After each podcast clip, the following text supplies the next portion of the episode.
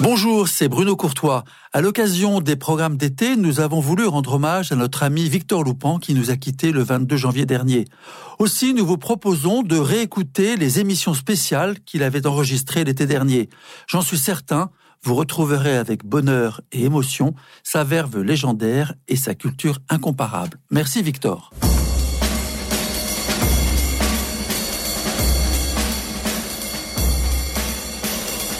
Culture Club, une émission présentée par Victor Loupan.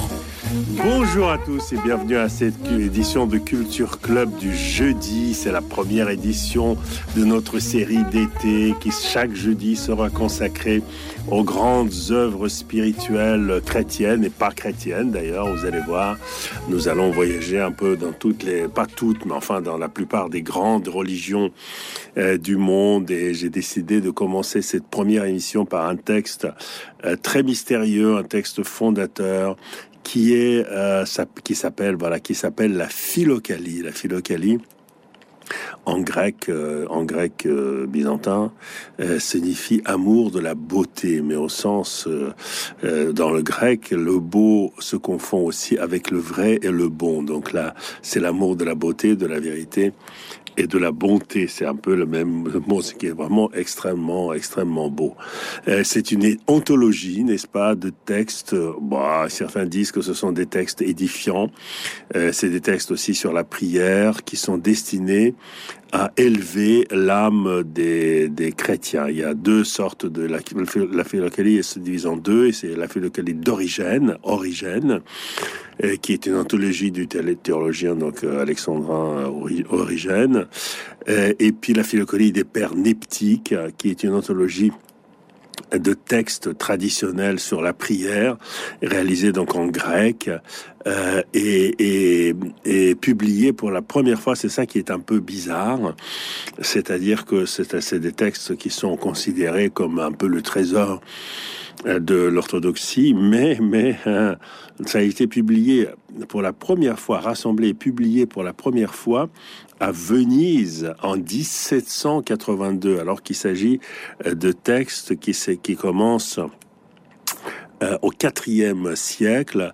Euh, donc c'était c'est des anachorètes hein, qui étaient dans le désert au quatrième siècle jusqu'au moine du Moatos au quinzième. Mais néanmoins, ça a été publié pour la première fois à Venise à l'attention non seulement des moines, mais de tout chrétien. Donc, si vous voulez, l'attribution euh, de, enfin, de, le, fait qu'on dise euh, euh, qu'il s'agit d'un trésor de l'orthodoxie. Certes, il s'agit d'un trésor de l'orthodoxie, mais c'est surtout un trésor euh, de la chrétienté euh, dans son ensemble. Non.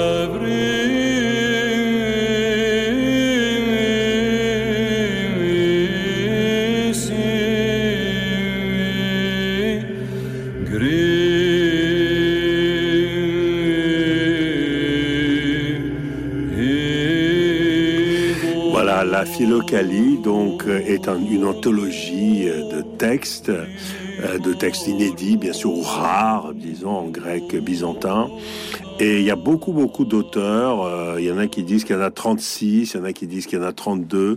Enfin, plus de 30 auteurs, en tout cas. Euh, ils sont tous, effectivement, et ça, c'est quelque chose qui plaide, disons, en faveur de l'orthodoxie. Ils, ils sont presque tous, tous, en fait, tous, sauf un, euh, issus euh, du christianisme oriental. Hein. Mais à l'époque, évidemment, il n'y a pas de différence entre le christianisme oriental et occidental. L'Église est une. Et donc, le seul qui ne soit pas donc de cette mouvance, disons, orientale ou byzantine, c'est Jean Cassien, euh, qui est donc euh, qui est donc le seul, on va dire, latin euh, dans cette dans cette collection. alors j'ai déjà dit que ça a été publié pour la première fois en Venise en 1782. mais il y a aussi, disons, disons que c'était donc à l'intention de tous les moines, de tous les chrétiens, etc. Et, c'est une sélection donc de textes qui apparaît comme une, sélection de textes relatifs à la prière. Depuis, ça s'est beaucoup élargi et ce qui repose donc sur une tradition dite philocalique. Et cette pression est, et, cette première édition d'ailleurs est passée euh, sans faire beaucoup de bruit. Hein. Elle a été éditée et voilà quoi. Il a fallu attendre plus d'un siècle euh, pour que paraisse à Athènes, donc le premier pays euh, orthodoxe dans lequel elle paraissait, c'est seulement 1893. Vraiment, c'est à la fin euh, du, du 19e siècle qu'elle a été publiée à Athènes ce qui est vraiment extrêmement, extrêmement euh, tardif, quoi.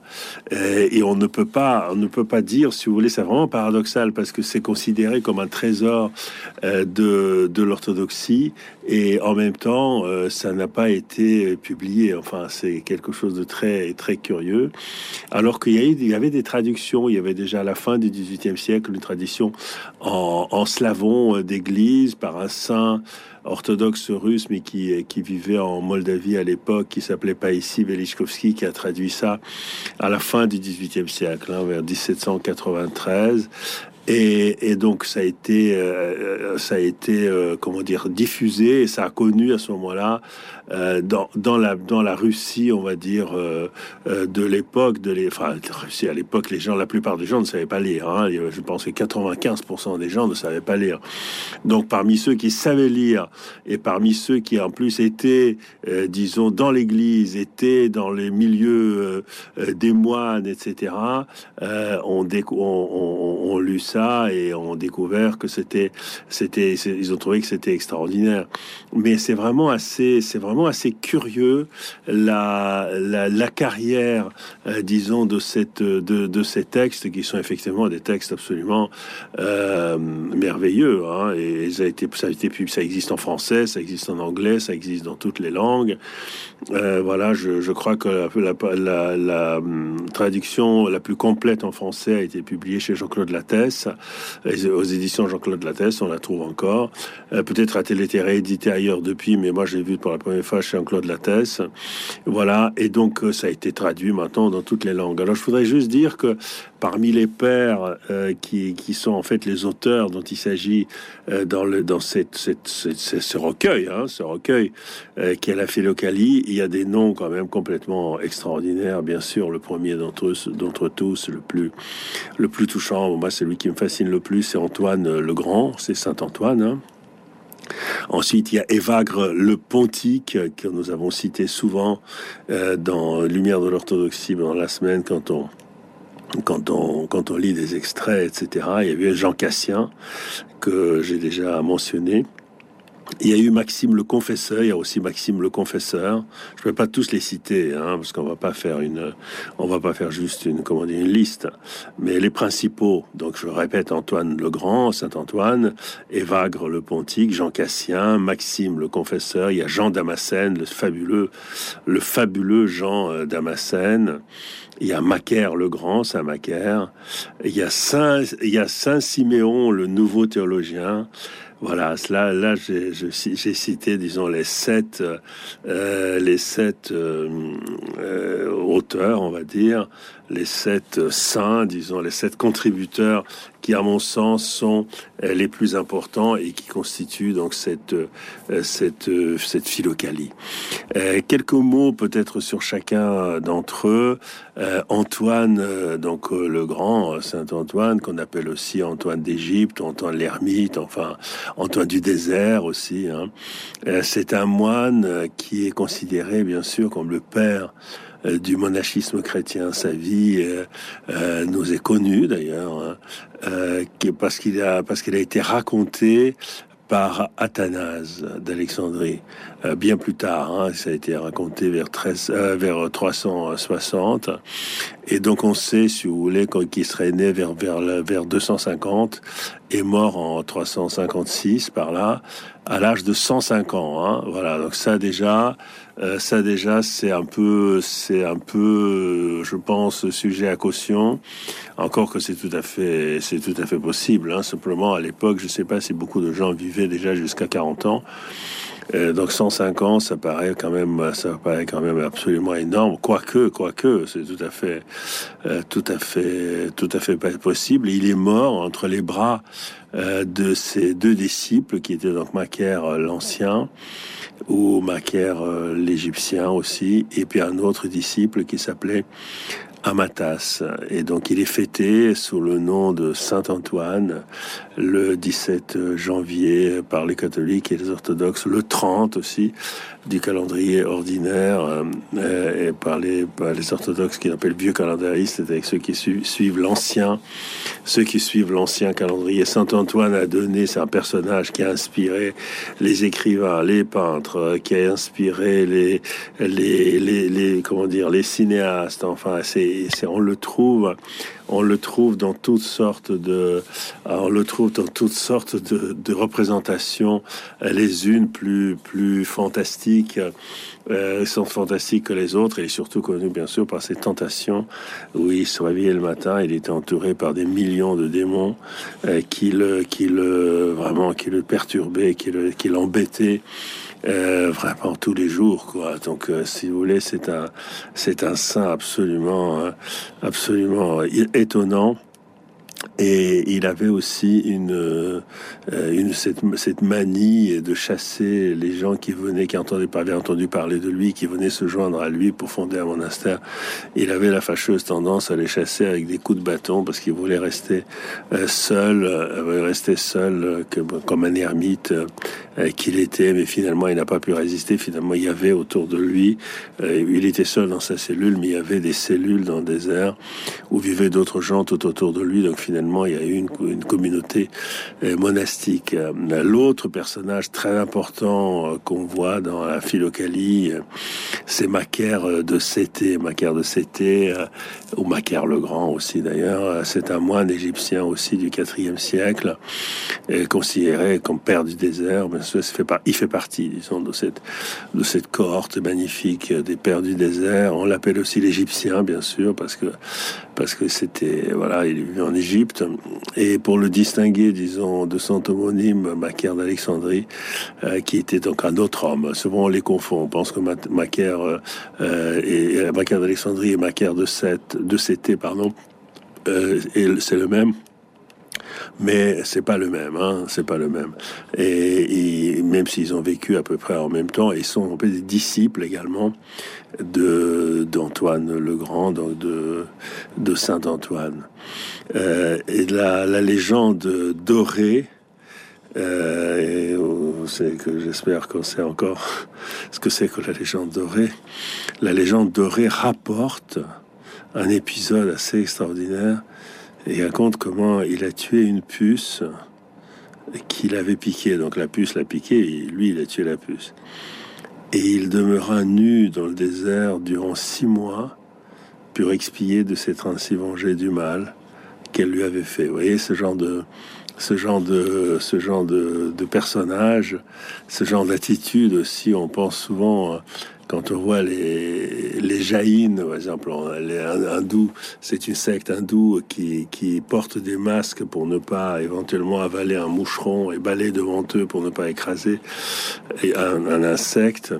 Mais vous voyez, euh, Macaire de Cété, donc euh, les chrétiens qui représentent en fait les chrétiens des tout premiers temps, hein, les pères du désert, euh, lui, il se, il, se il, souffrait le martyr, après il se soumettait au martyr pour expier le fait d'avoir tué une personne.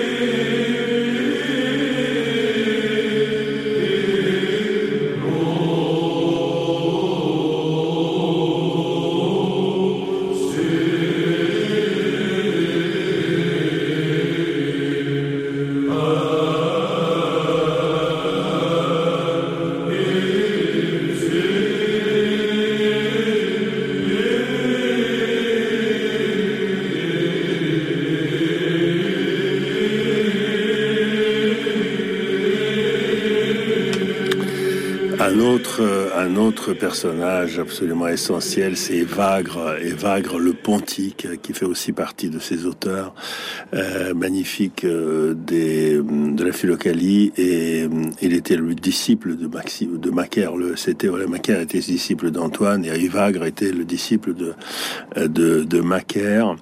Euh, et la grande contribution, donc nous sommes toujours au IVe siècle, hein, c'est, il a vécu entre 350 à peu près et 400.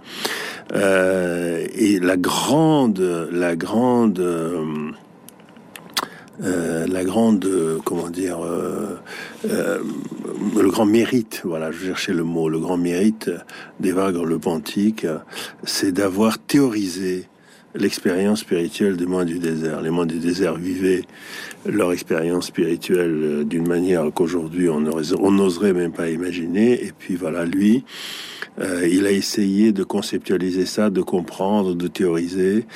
Euh, et donc c'était quelque chose qui absolument absolument euh, essentiel. Hein. Et il a écrit ça dans un langage qui est inspiré aussi de l'enseignement euh, de l'enseignement euh, d'origine.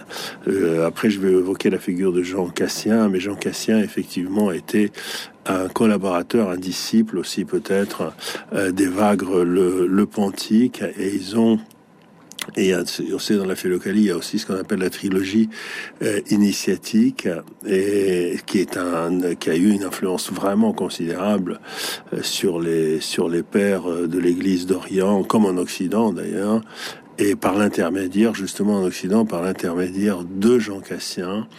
Et ça contient notamment dans le chapitre 12 une description célèbre de l'acédie. L'acédie qui est en fait le dégoût des choses spirituelles. Vous voyez, c'est quelque chose de, c'est quelque chose d'assez, d'assez essentiel. Les, moines, par exemple, souffrent, souffrent d'acédie. Hein. C'est peut-être une sorte de, je, sais, je voudrais pas vulgariser tout ça, mais c'est peut-être une sorte de, une sorte de dépression en fait ou peut-être une sorte de, de, je sais pas, de nuit de la foi, enfin que que vivent que vivent les les moines, enfin les personnes qui sont les plus proches, les plus proches de Dieu, elles sont, voilà, elles souffrent un peu, un peu de ça. J'ai déjà cité le nom de Jean Cassien et Jean Cassien, qui est aussi un des, un des, un des auteurs, euh, bien sûr, de la, de la, de la philocalie. Euh, il, il est très lié à la France, vous allez comprendre pourquoi, parce qu'il est le fondateur il est, Jean Cassien, il est le fondateur de l'abbaye Saint-Victor de Marseille. Voilà, qui est la première abbaye euh, euh, de France. Euh, c'est un personnage absolument, absolument essentiel et il a plus que tout autre influencé le monachisme occidental, hein, parce que le monachisme existait déjà dans le désert, mais le monachisme occidental, je pense, commence vraiment avec Jean Cassien et son influence, euh, son influence profonde. Alors, je vais donner les dates pour qu'on sache de quoi on parle. Jean Cassien est né en 360, 360, et, euh, et vécu jusque, jusque vers 435. Hein, donc, il a vécu quand même assez, assez vieux, 75 ans. Euh, et dans le sud, dans, dans, le sud de la France. Hein. Euh, et encore aujourd'hui, il inspire le monachisme, euh, le monachisme occidental, notamment à raison euh, du fait qu'elle a été reprise donc si vous voulez les, idées de Jean Cassien ont été ensuite reprises euh, et, et, systématisées également et qui se trouvent dans la règle de Saint Benoît qui est la première règle monastique euh, occidentale aujourd'hui on dit aujourd'hui on dit catholique mais je répète encore une fois qu'à l'époque il n'y avait ni catholiques, ni orthodoxes, euh, ni encore moins des protestants. Il y avait juste des chrétiens, euh, peut-être d'autres traditions ou de comment dire de sensibilité grecque ou, latine, mais mais euh, c'était pas c'était pas très c'était pas très différent. Là, on va sauter deux siècles pour évoquer la figure aussi absolument merveilleuse euh, de Maxime le Confesseur. Maxime le Confesseur, c'est déjà plus tard, hein, c'est la fin du sixième, sixième siècle et, et le début du euh, jusqu'à jusqu'à la milieu du, jusqu'au milieu du septième. Il est né en 580 et mort en 662.